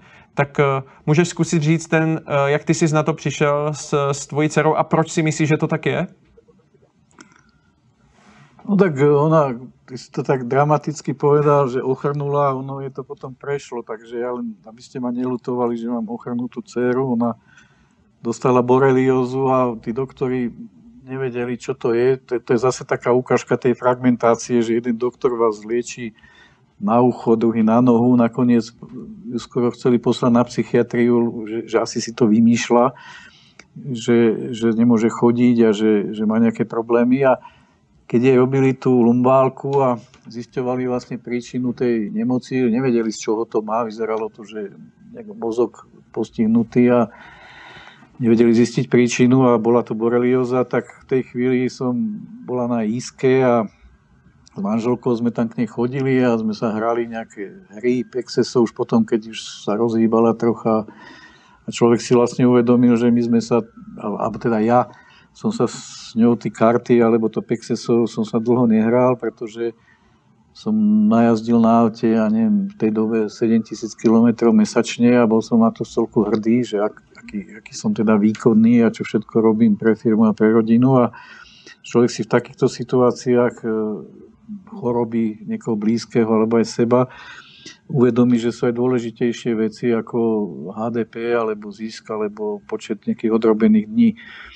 No a keď si toho Kovyho spomenul, tak my keď niekedy sa bavíme o tých štyroch kvadrantoch Kovyho, tak tiež si tam lepíme lístočky a debatujeme o tom a väčšinou, keď sa ľudí spýtam, čo je pre nich dôležité v živote, tak tie odpovede sú úplne rovnaké, že každý povie, že rodina, zdravie, ja keď sa ich spýtam, že čo je dôležité pre rodinu, tak všetci vedia, že ten čas, ktorý jej majú venovať. Keď sa ich pýtam pre zdravie, tak všetci povedia, že zdravá stráva, šport a podobné veci. Ale keď sa bavíme o tom, že koľko hodín alebo času tomu majú venovať a venujú, tak to odsúvajú a povedia, vieš, teraz sme mali audit a teraz sme končili nejaký projekt, ale už, už sa na to chystá. Ne? Takže toto je problém, že my tie dôležité veci v čase odsúvame, lebo ten čas nám to umožňuje a tie naliehavé veci nás vlastne ako keby tlačia do činnosti. To je tá operatíva. A podľa mňa aj preto niekedy máme nehody, aj preto niekedy máme choroby, aj preto niekedy zacítime niečo takéto, ako si povedal túto situáciu, aby sme si to uvedomili. Že, že to zastavenie je vlastne čas na premyšľanie a na to spomalenie, tá rýchlosť je super. V tej rýchlosti, či, či ideme na lyžiach alebo na bicykli, na aute, tak e, je tam určitý adrenalín, máme z toho niekedy aj dobrý pocit, ale je to aj nebezpečné. je to nebezpečné, že sa môžeme zraniť, že môžeme havarovať a zároveň je to nebezpečné, že v tej rýchlosti si nevšímame detaily, že nevnímame vôbec, čo sa deje okolo nás, že sme ako neriadená strela. Takže medzi tou rýchlosťou a pomalosťou by sme mali troška ako keby vedieť rozlišovať. Nahrál si mi na další otázku. Eh, ty máš hodně úzký vztah s mnoha úspěšnými podnikateli eh, tady prostě v Československu, kteří vybudovali obrovské celky. A ty si říkal, že častokrát jsou to lidi, kteří mají vlastně tu odolnost vůči stresu, eh, jako někde jinde hozenou, jsou hodně rychlí a tak. A bavíme se častokrát společně, že vlastně člověk pro tu rychlost ztratí ty ostatní a tím pádem potom zůstane sám. Eh, je to, je to něco, co vidíš a po případě, jak by si tady vlastně poradil lidem, kteří se vydali na tu rychlou cestu a teď vlastně jako běží, aby se jim tady tohle to nestalo? Zrovna v pondelok som mal hostia v našej akadémii v Dobrom pastierovi Artura Gevorkiana. No a Artur je Armén, vybudoval firmu, ktorá má vyše 50 miliónov eur obrad. Je to asi jeden zo svetových lídrov v technológiách výroby súčiastok z prášku. Je to úžasný človek. No ale keď človek pozná jeho históriu, ako on sa stal bojovým pilotom, on bojoval v Afganistane, potom ho nasadili ako pilota vrtulníku do Černobylu. A, a vlastne, že on mal ako keby veľmi, musel prekonávať v živote veľké prekážky a on je strašný bojovník. A, a vlastne aj v tom biznise on, on proste ide na doraz a ja si myslím, že len málo ľudí mu dokáže stíhať. Ja, on nám rozprával, že jedna manažerka to, proste to nezvládla a dostala sa až na psychiatriu, na protialkoholické liečenie. Šéf vývoja skolaboval a dostal sa takisto na protialkoholické liečenie. Ešte tam bola nejaká vec, že, že proste pred fabrikou rozbil šéfke personálneho oddelenia auto v opitosti. A teraz vlastne ten Artur si ako keby uvedomoval, že, že vlastne on ako veľmi rýchly a výkonný človek strháva tých ľudí zo sebou a oni dostávajú takéto zranenia, že skončia v nemocnici alebo na psychiatrii. Ale bolo pekné to, čo povedal, že, že keď ten šéf vývoja toto spravil a išiel tam, tak on povedal, to auto mu opravíme a tu bude čakať, kým sa nevráti. Išiel do jeho rodiny a povedal, dajte mi účty a kým on príde z toho, z tej liečby, tak e, ja tie účty budem platiť a, tú vašu použičku alebo nejaké výdavky. A povedal, a keď, keď sa dá dokopy, tak to miesto toho riaditeľa mu tu držíme. Do, a on, on nastúpi, a nastúpil a robí to ďalej. Takže on si to aspoň uvedomuje a snaží sa byť teraz taký, by som povedal, že citlivejší na to, že každý človek má tú hranicu niekde inde a, a treba tým ľuďom dať možnosť vybrať si tú záťaž takú, ako unesú. Hej. Ale to chcem povedať, že on ako človek, ktorý bol vycvičený, vytrenovaný doslova v bojových podmienkách, ktoré my si možno aj nevieme predstaviť, tak, tak vlastne potom aj on môže niekedy nechtiac e, tých ľudí zraňovať a spôsobovať im takéto situácie, ako som povedal. No, Artur, Artur, ale vidím aj na ňom, ako sa mení a vidím aj na ňom, ako vlastne tie situácie rieši. On napríklad hovorí, že Arméni majú také porekadlo, že že keď nemáš problém a dobre sa ti darí, tak sa mi neukazuj, ale keď ťa niečo trápi a potrebuješ pomôcť, tak príď. A u neho je vidieť vlastne, že, že tá arménska kultúra je kultúra takej rodiny, takej pomoci a v tej firme to aj cíti. To znamená, keď aj niekto tú rýchlosť nezvládne, tak e, tá firma mu robí takú záchytnú sieť. Ja, ja uh já jsem ještě vlastně viděl uh, scénář, který může fungovat a s okolností já třeba ho taky razím. A to je to, že se vlastně obklopíš lidma, uh, nevím, napadají mě třeba Mirek Hoffman a další lidé, uh, se obklopí lidma, kteří uh, mají ty vlastně senzory dovnitř do té firmy a jsou schopni vlastně ti, ti, ti jako ty věci říct. To znamená, jsou schopni tě píchnout a říct, hele pozor, tady se něco děje. To znamená, že vlastně ty jako člověk, jako podnikatel, který nějakým způsobem jde nějakou cestou, tak nejenom, že asi je dobré mít nastavené senzory ven, na technologie, uh, síťování, na, na, na, na prostě odborníky a tak dál, ale zároveň jako je vlastně asi klíčové mít nastavené senzory i dovnitř do té firmy. A pokud člověk tady tohleto, ten dar ne, nemá, tak samozřejmě pracovat na něm můžeš, ale je dobré se obklopit asi lidma, uh, kterým já budu věřit, že oni mi budou říkat ty uh, nehezké věci o mě a bude to pro mě vlastně zrcadlo a já se z toho nějakým způsobem nezhroutím. No to je pravda, ale to obklopenie potom musí byť sprevádzané aj tým, že, že musíme mať čas na tú diskuziu a musíme byť schopní sa počúvať. Ja si myslím, že veľa ľudí u nás má problém prijať spätnú väzbu a, a proste bez toho, aby niečo vysvetľovalo a obhajovalo sa, spraviť z toho nejaký záver pre seba. Takže Áno, to obklopenie je dôležité, ale musí to byť sprevádzané aj tou akciou teda tej komunikácie a tej, tej spätnej väzby. Já se tě zeptám, Jano, zkus ještě trošku víc popsat vlastně dobrého pastěra a jakým způsobem to tam vlastně funguje, protože já mám pocit, že my máme hodně stereotypizované to vnímání toho úspěchu a toho, jak by vlastně firma měla vypadat a co by měla dělat když to tam je to úplně postavené prostě jako na ruby z hlediska tady tohohle toho vzorce, ale přitom je tam mě a tobě hrozně dobře. Uh, tak jak to vlastně, jak to tam vypadá, jak to vzniklo a proč je ti tam dobře? No tak eh, tá história je už relatívne dlhá, ale v podstate je to komunita, kde prichádzajú ľudia z okraja spoločnosti, či už je to väzenie, hlavne teda ulica, ale sú tam aj starí ľudia, ktorí nemajú kam ísť a nechcú ich zobrať do nejakého starobinca, lebo nemajú peniaze, alebo sú tam mladiství, ktorí prišli ja neviem, z nejakých detských domov a nemajú rodičov, že rôzne, rôzni ľudia.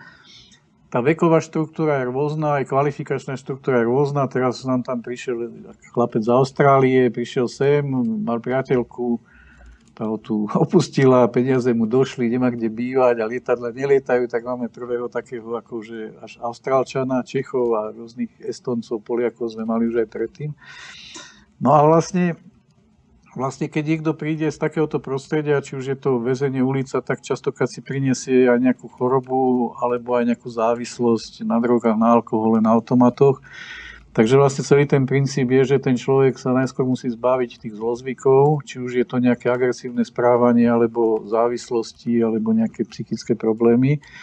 A práve v tom odvykaní, alebo v tom upokojení sa po, pomáha ten spôsob života, ktorý tam je nastavený podobne ako v kláštore. My, my sme teda kláštor pod Znievom, ale podobne ako v benediktínskom kláštore, že sa tam strieda modlitba a práca aj pre ľudí, ktorí k tej modlitbe vzťah nemajú, čiže my to berieme ako nejakú formu upokojenia sa.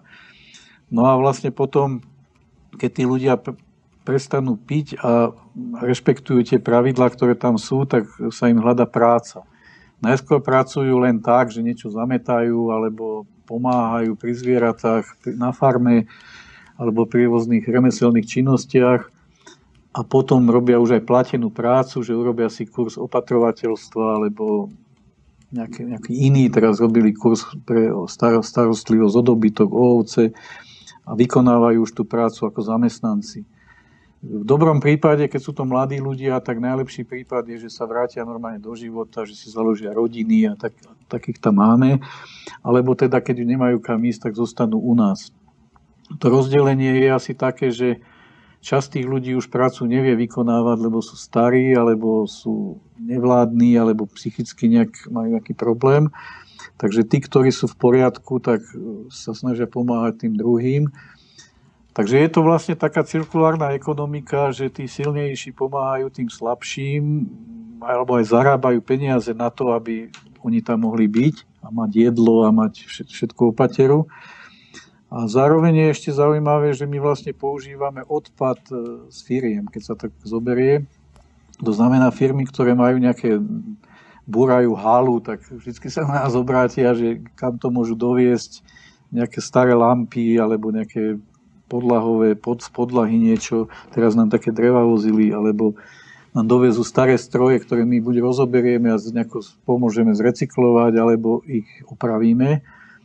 Zo starých handier robíme koberce z potravín, z potravinovej banky, ktoré vlastne supermarkety vyhadzujú, tak my ešte sme schopní urobiť nejaké džemy alebo ich využijeme pre krmenie dobytka. Takže toto mňa na tom fascinuje, že jednak je to pre mňa ako keby podnikanie budúcnosti, že je to s ľuďmi, ktorých nikto zamestnať nechce a tu sa zamestnajú a dáva im to do života nejaký zmysel. Druhá vec je, že to v podstate ako keby berieme odpad, teraz myslím ten odpad materiálny z tých firiem a vieme ho nejako proste ešte využiť.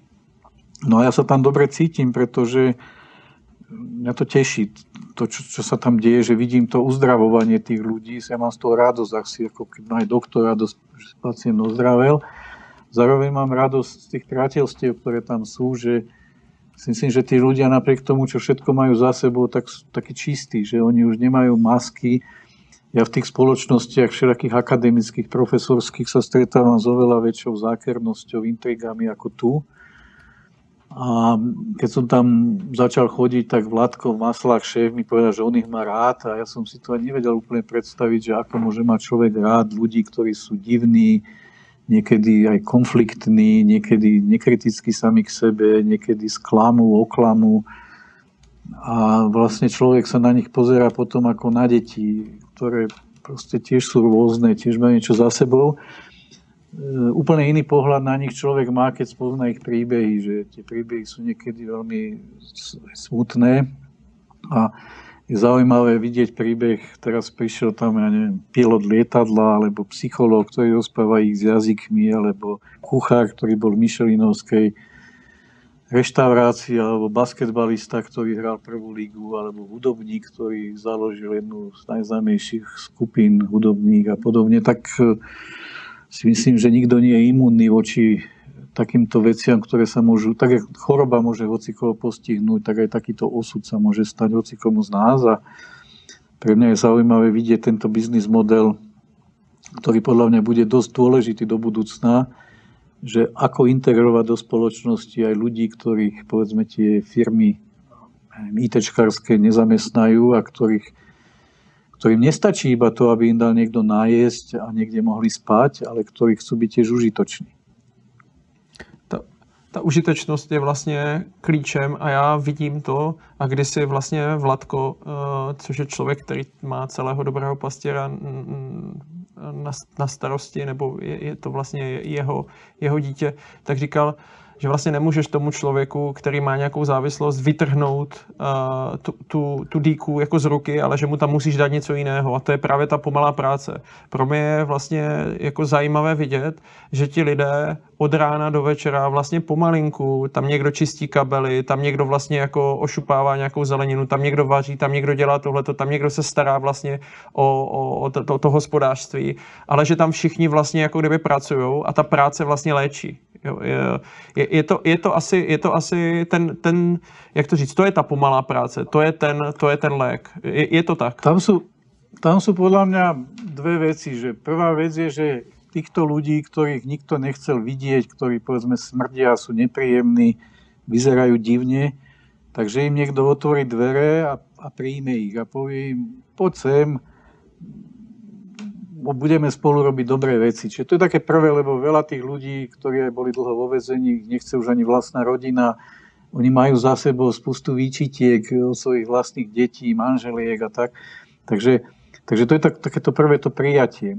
Samozrejme, aby sme si to neidealizovali, veľa tých ľudí sklame aj nás. Hej. Čiže my tu máme každý týždeň prípad, že si vyberú svoje peniaze, ktoré si tam dlho povedzme šetrili, zarobili a prvé, čo urobia, si kúpia flašu a, a idú a niekam proste si užiť. No a potom sa v zuboženom stave vracajú. A pre nás je dôležité aj to, čo Vládko mi minule vrával, že vidíš, že oni vlastne nemajú sa kam vrátiť, nikto nechce niek- niektorých, oni už si popretrhali všetky tie vzťahy, ale že ku nám sa môžu vrátiť. Ja a niekedy je to aj divné, že vracajú sa už piatýkrát alebo šiestýkrát a zase im on nevyčíta, že on ich príjma ako v Biblii toho strateného syna, ten otec zavraví, že radujte sa, že ten syn sa znova vrátil. Znova vrátil neznamená len, že fyzicky prišiel, ale že znova sa vrátil na tú cestu. A pre mňa je dôležité, a myslím si, že aj pre tých ľudí, že oni sa majú kam vrátiť. Že minulý týždeň prišiel jeden tak, že prišiel taxík a doviezol chlapika, ktorý tiež už opakovane sa vrátil a mal v sebe, ja neviem, dve tuby liekov, ktoré zapil nejakou flašou alkoholu a za normálnych okolností ten človek e, si mal zavolať záchranku a mali ho doviezť do nemocnice, ale jeho prvé napadlo v tej poslednej chvíli zavolať taxík a povedať mu zaveste ma k Maslákovi, pretože ako keby ten jeho otec, ktorý ho príjme toho strateného syna, je ten Maslák. No a ten Vládko teda musel zaplatiť za taxík, lebo nemal a a musel sa o ňo postarať e, aj s tou medicínskou nejakou pomocou, aby teda ten človek nezomrel. A na jednej strane je to, niekto si povie, že to je bláznostvo, alebo že to je zneužívanie. Na druhej strane my sa pýtame, že každý z nás, ktorý má rodinu, tak sa má kam vrátiť. Hej? A musí to byť veľmi strašné, keď ste ako keby odkazaní sami na seba, nemáte peniaze, nemáte šancu sa zamestná, nikto vás nechce a vy sa nemáte kam vrátiť. Tak, tak aj toto, taký ten base camp, ktorý to vytvára, považujem tiež za veľmi dôležité. Jano, ještě, ještě, se tě, ještě se tě zeptám na jednu věc, protože v tom dobrém pastěrovi tou, tím přijetím a tím, že tam právě Vladko a konec konců i ty jako najdeš tu hranu, kdy vlastně toho člověka odkoučuješ k tomu, že on si najde to, v čem je eh, jako dobrý, tak, tak najednou se tam vlastně rozvíjí potenciál eh, u těchto těch lidí. A ty si tam u toho a vidíš to, a, tak proč to jde tam a nejde to ve firmách, které prostě mají spousty peněz, anebo u nás, když prostě žijeme v blahobytu a máme vlastně spousty, spousty možností?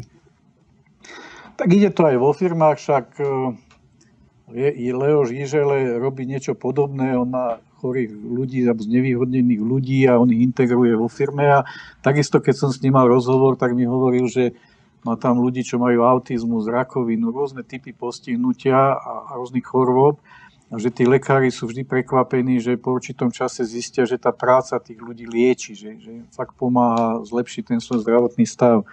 Takže ide to aj vo firmách, ale my potrebujeme trpezlivosť, lebo ako sa my vo firmách správame, že keď sa zastaví stroj, pokazí stroj, tak zase svietiť nejaké svetielko a nejaký signál a všetci tí údržbári musia nabiehnúť a ten pokazený stroj majú dať do poriadku.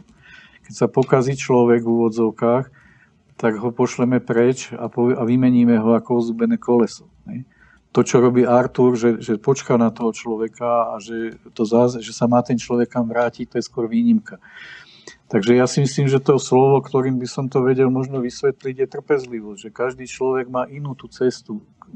Aj dieťa, malé dieťa, jedno sa naučí rozprávať rýchlo, jedno alebo chodiť a druhé pomalšie. A tí rodičia majú s tým trpezlivosť. A keď, sa, keď, sa, keď je aj choré, že sa, že sa niečo nenaučí, že je nejako postihnuté, aj s ním majú trpezlivosť. Takže, takže vlastne ja vidím, áno, u tých našich ľudí, že jeden nemôže riadne chodiť, alebo nemôže chodiť, lebo nemá nohy, tak si vymyslí prácu na vozíku. Dušan, ktorý robí koberce, dlho si hľadal prácu, lebo nevedel ošupiť cibulu, nevedel do, iba jednu ruku, tak teraz robí tká koberce, s tou jednou rukou to dokáže.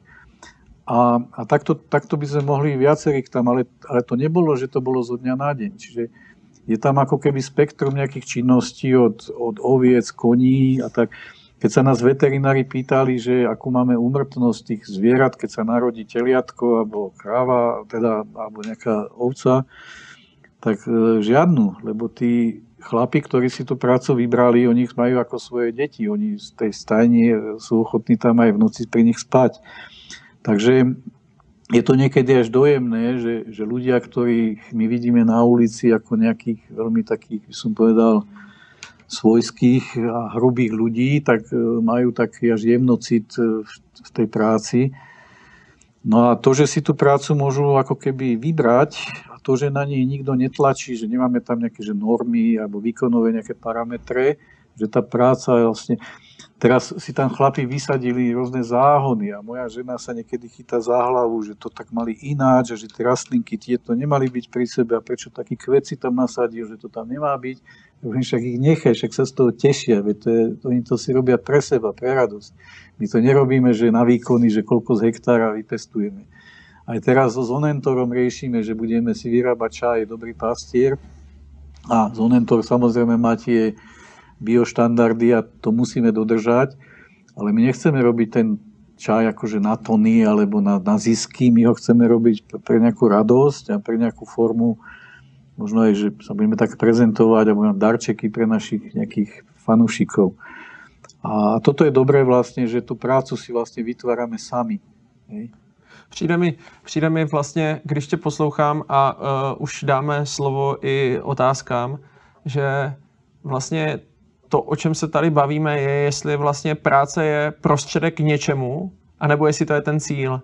Jo, mám, pocit, že se tady bavíme o tom, že v momentě, kdy ta práce je pro tebe jako cílem a tím naplněním, tak vlastně to není vydělat něco, abych mohl něco, ale, ale prostě se na tady tohleto zasoustředit. A určitě vyzývám, abyste se ptali na dotazy. Mám tady jednu, Jáno, na tebe a v, v kontextu Zonentoru možná bude zajímavá. Jakým způsobem se díváš na to, že vlastně, eh, když třeba chceš věci zrychlit, chceš je posunout, tak eh, například zadáš výrobu do Číny, eh, protože to je levnější, rychlejší a tak dál, než vlastně pomalejší, dražší nakupování třeba od lokálních dodavatelů. Takže tady tenhle ten kontext, jo, a můžeš to klidně ukázat na dobrém pastěrovi a na potravinových bankách a, a ovoci, které jde přes celý svět a nakonec, jak je využito. Ale zkus k tomu říct pár slov.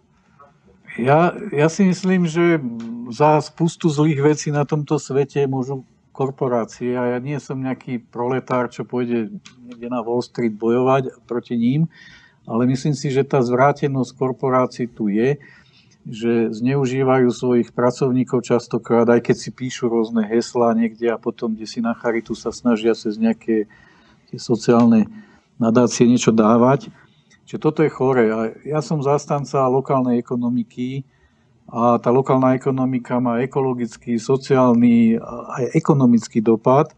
Takže ja som zastanca toho a za to tu aj na Slovensku sa teraz snažíme nejako angažovať v regiónoch, že, že budovať lokálne farmy, že tie monokultúry, repky a tých technických plodí nahradiť pestrou zeleninou, že to jedlo tí potraviny by sa mali produkovať v tom regióne. My v dobrom pastierovi, keď z potravinovej banky dostaneme zeleninu, tak tam vidím hrášok z Nigérie a proste to je až, až na zaplakanie, že z akej diálky vozia potraviny, ktoré tu moja babka pestovala vlastne v týchto podmienkach. A myslím si, že aj tie technológie, ktoré dnes máme, nám umožňujú robiť viac lokálne, robiť viac malom, robiť vlastne len v takom množstve, ako je to potrebné. A pokiaľ toto nezmeníme, že zaprvé by sme sa mali troška umierniť spotrebe a nevyrábať furt dokola a neskracovať životné cykly produktov, skôr ich predlžovať, nevyhadzovať všetko. A na druhej strane eliminovať e, zbytočnú prepravu, eliminovať proste to, že presúvame tú prácu niekde, kde je lacnejšia pracovná sila a podobne. My máme pomôcť ľuďom v Afrike, v Ázii, takže si tam oni vybudujú svoje vlastné fabriky, že si vybudujú svoje vlastné školy a že oni si budú sami spravovať tú krajinu. Ja si myslím, že korporácie dodnes vedú nejakú vlnu takého neokolonializmu, že to, čo oni robia, a to sa môžeme aj na Slovensku pozrieť, sem sa dovezie 700 kamionov potravín denne, z ktorých väčšinu by sme si vedeli vyprodukovať sami. My tu máme zastávané ornú pôdu máme zastávame logistickými skladmi nejakých firiem, čo sem vozia súčiastky. My tu zmontujeme, Slovensko je najväčšia montovňa aut možno na svete, čo sa týka počtu aut na obyvateľa. A väčšina tých aut sa zase vyvezie niekam inám, ja neviem, Tuaregy sa vozia do Ameriky, však to je bláznostvo. A myslím si, že pokiaľ neprejdeme k lokálnej ekonomike, a lokálnu ekonomiku nemyslím, že budeme sa izolovať. My samozrejme budeme globálne spolupracovať, my si môžeme recepty, technológie, znalosti vymieňať cez internet a to je fajn. My môžeme kooperovať cez internet. Ale fyzicky by sme mali čo najviac produktov robiť lokálne. Mňa ľudia napádajú, keď o tomto hovorím, že či budeme v našej dedine montovať počítače Apple. Ja neviem, tak to nežente do extrému, ale že možno raz bude taká doba, že si kúpim nejaké súčiastky, nejakú stavebnicu, tak jak Prúša robí tie tlačiarne. A áno, budem si v mojej dedine montovať Apple. Keď bude Apple spravený modulárne a keď sa bude dať tie dosky a tie proste komponenty kúpiť nejak, nejak, nejakým spôsobom, alebo... Takže ne, nežeňme to do extrému, ale myslím si, že pokiaľ nebudeme robiť lokálne, cirkulárne a úsporne, tak e, ten svet zničíme. Jano, já se tě zeptám, co by teda byla tvoje myšlenka jedna, když jsme se bavili vlastně v kontextu o tomhle a téma toho dnešního pořadu s tebou je pomalý a rychlý svět, tak co by si vlastně jako vzkázal lidem, kteří se teďka na tady tohleto podívali, aby třeba změnili nebo aby dělali stejně? Co, co je ta jedna věc? Ja si myslím, že my sme denne bombardovaní proste rôznymi stimulmi, že, že stále sa od nás niečo očakáva, že oni tým začínajú už rodičia, že kladú určité požiadavky na svoje deti, tie deti sa porovnávajú medzi sebou, potom na tých Facebookoch si počítajú lajky. A to znamená, aby sme nežili niečo pre niekoho druhého, ale aby sme žili, pre druhého myslím v zmysle, že on nás niečomu tlačí, alebo že chceme byť taký ako on. Pre druhého, ako v dobrom pastierovi, to áno, že aby sme žili pre druhého človeka a pomáhali mu to áno. Aby sme sa, to znamená, aby sme boli autentickí, aby sme boli slobodní, aby sme si žili svoj život.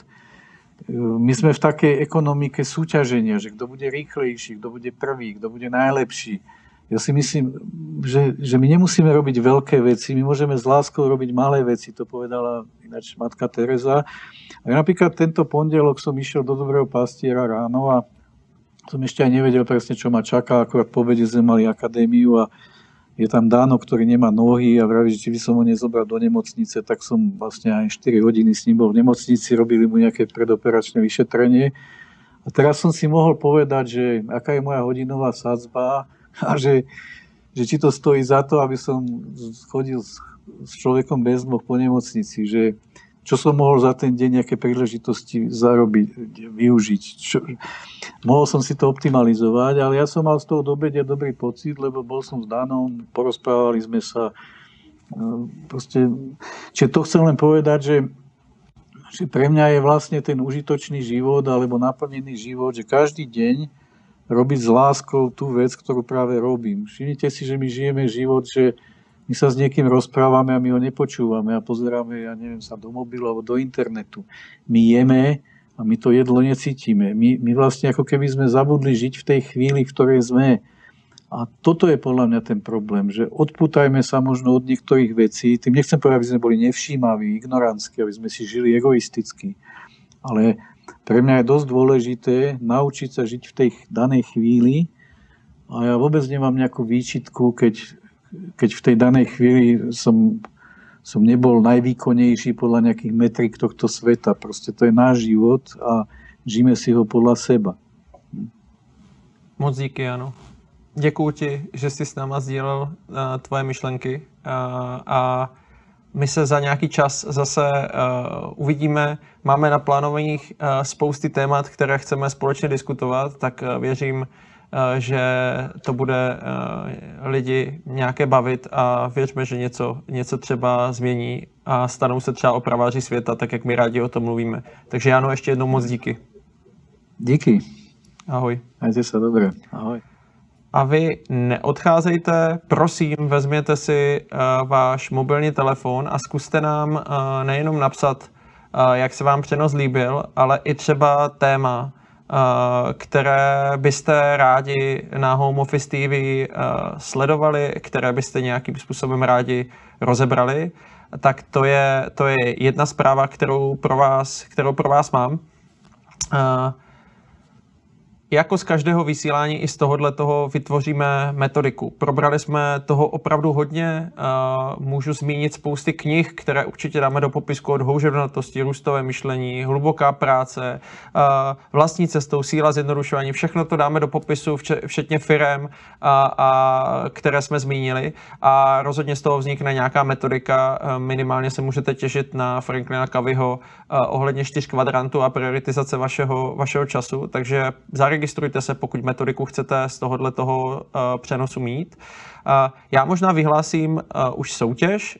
Máme tady Bohunku a Blanku Radilovou, kteří právě od firmy Zonentor, o které jsme hodně mluvili, tak jim přijde, pokud budou, pokud nám řeknou potom svoji adresu, tak jim přijde tady tahle ta krásná kazeta plná toho voňavého, voňavého čaje. Takže díky moc, že jste, že jste tohleto vyplnili. Tak, co nás čeká? Co nás čeká? První věc, eh, kterou bych chtěl říct, je hrozně moc se těším na uh, další pokračování projektu Brain and Breakfast. Brain and Breakfast uh, je projekt, kdy vysíláme přímý přenos uh, do firem, kde se potkávají lidé, ale nejenom do firem, ale i do škol, do knihoven a tak dál. A 18.6. už můžeme pokračovat. A my jsme začneme s tématem, které je v této době podle mého názoru hrozně moc důležité a začneme s českou vědou.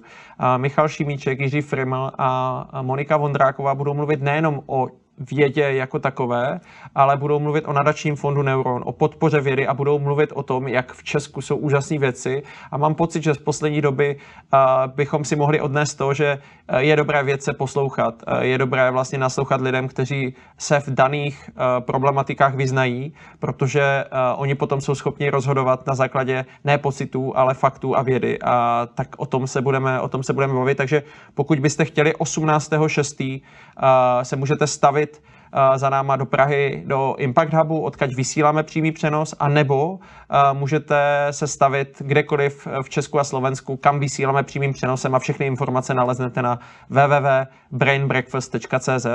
Tak uh, tohleto. Pokud vám něco cokoliv uniká nebo uniklo, tak určitě sledujte sociální sítě, ať už náš obsahový portál Zoom, Facebook nebo LinkedIn, Red Button sítě, která stojí za tady tímhletím celým ansámblem a jak jsem říkal, do budoucna se můžete těšit na spousty zajímavých, zajímavých pořadů, takže určitě pokud vás tohleto zajímá, pokud vás zajímá naše síť, tak, tak nás sledujte. A co nás čeká příště?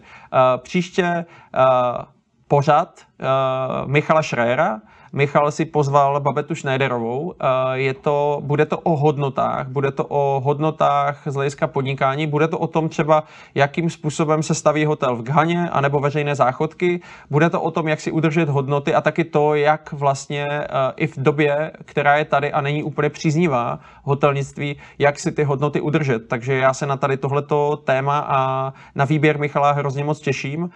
9.6. Eh, se můžete těšit na Michalův pořad. Ode mě už je to dneska všechno. Ještě jednou moc díky, že jste se dívali, ať už přímým přenosem nebo záznamem. Mám z toho velkou radost. Odstartovali jsme nový pořad. Těším se, mějte se hezky, hezký den, ahoj a nashledanou.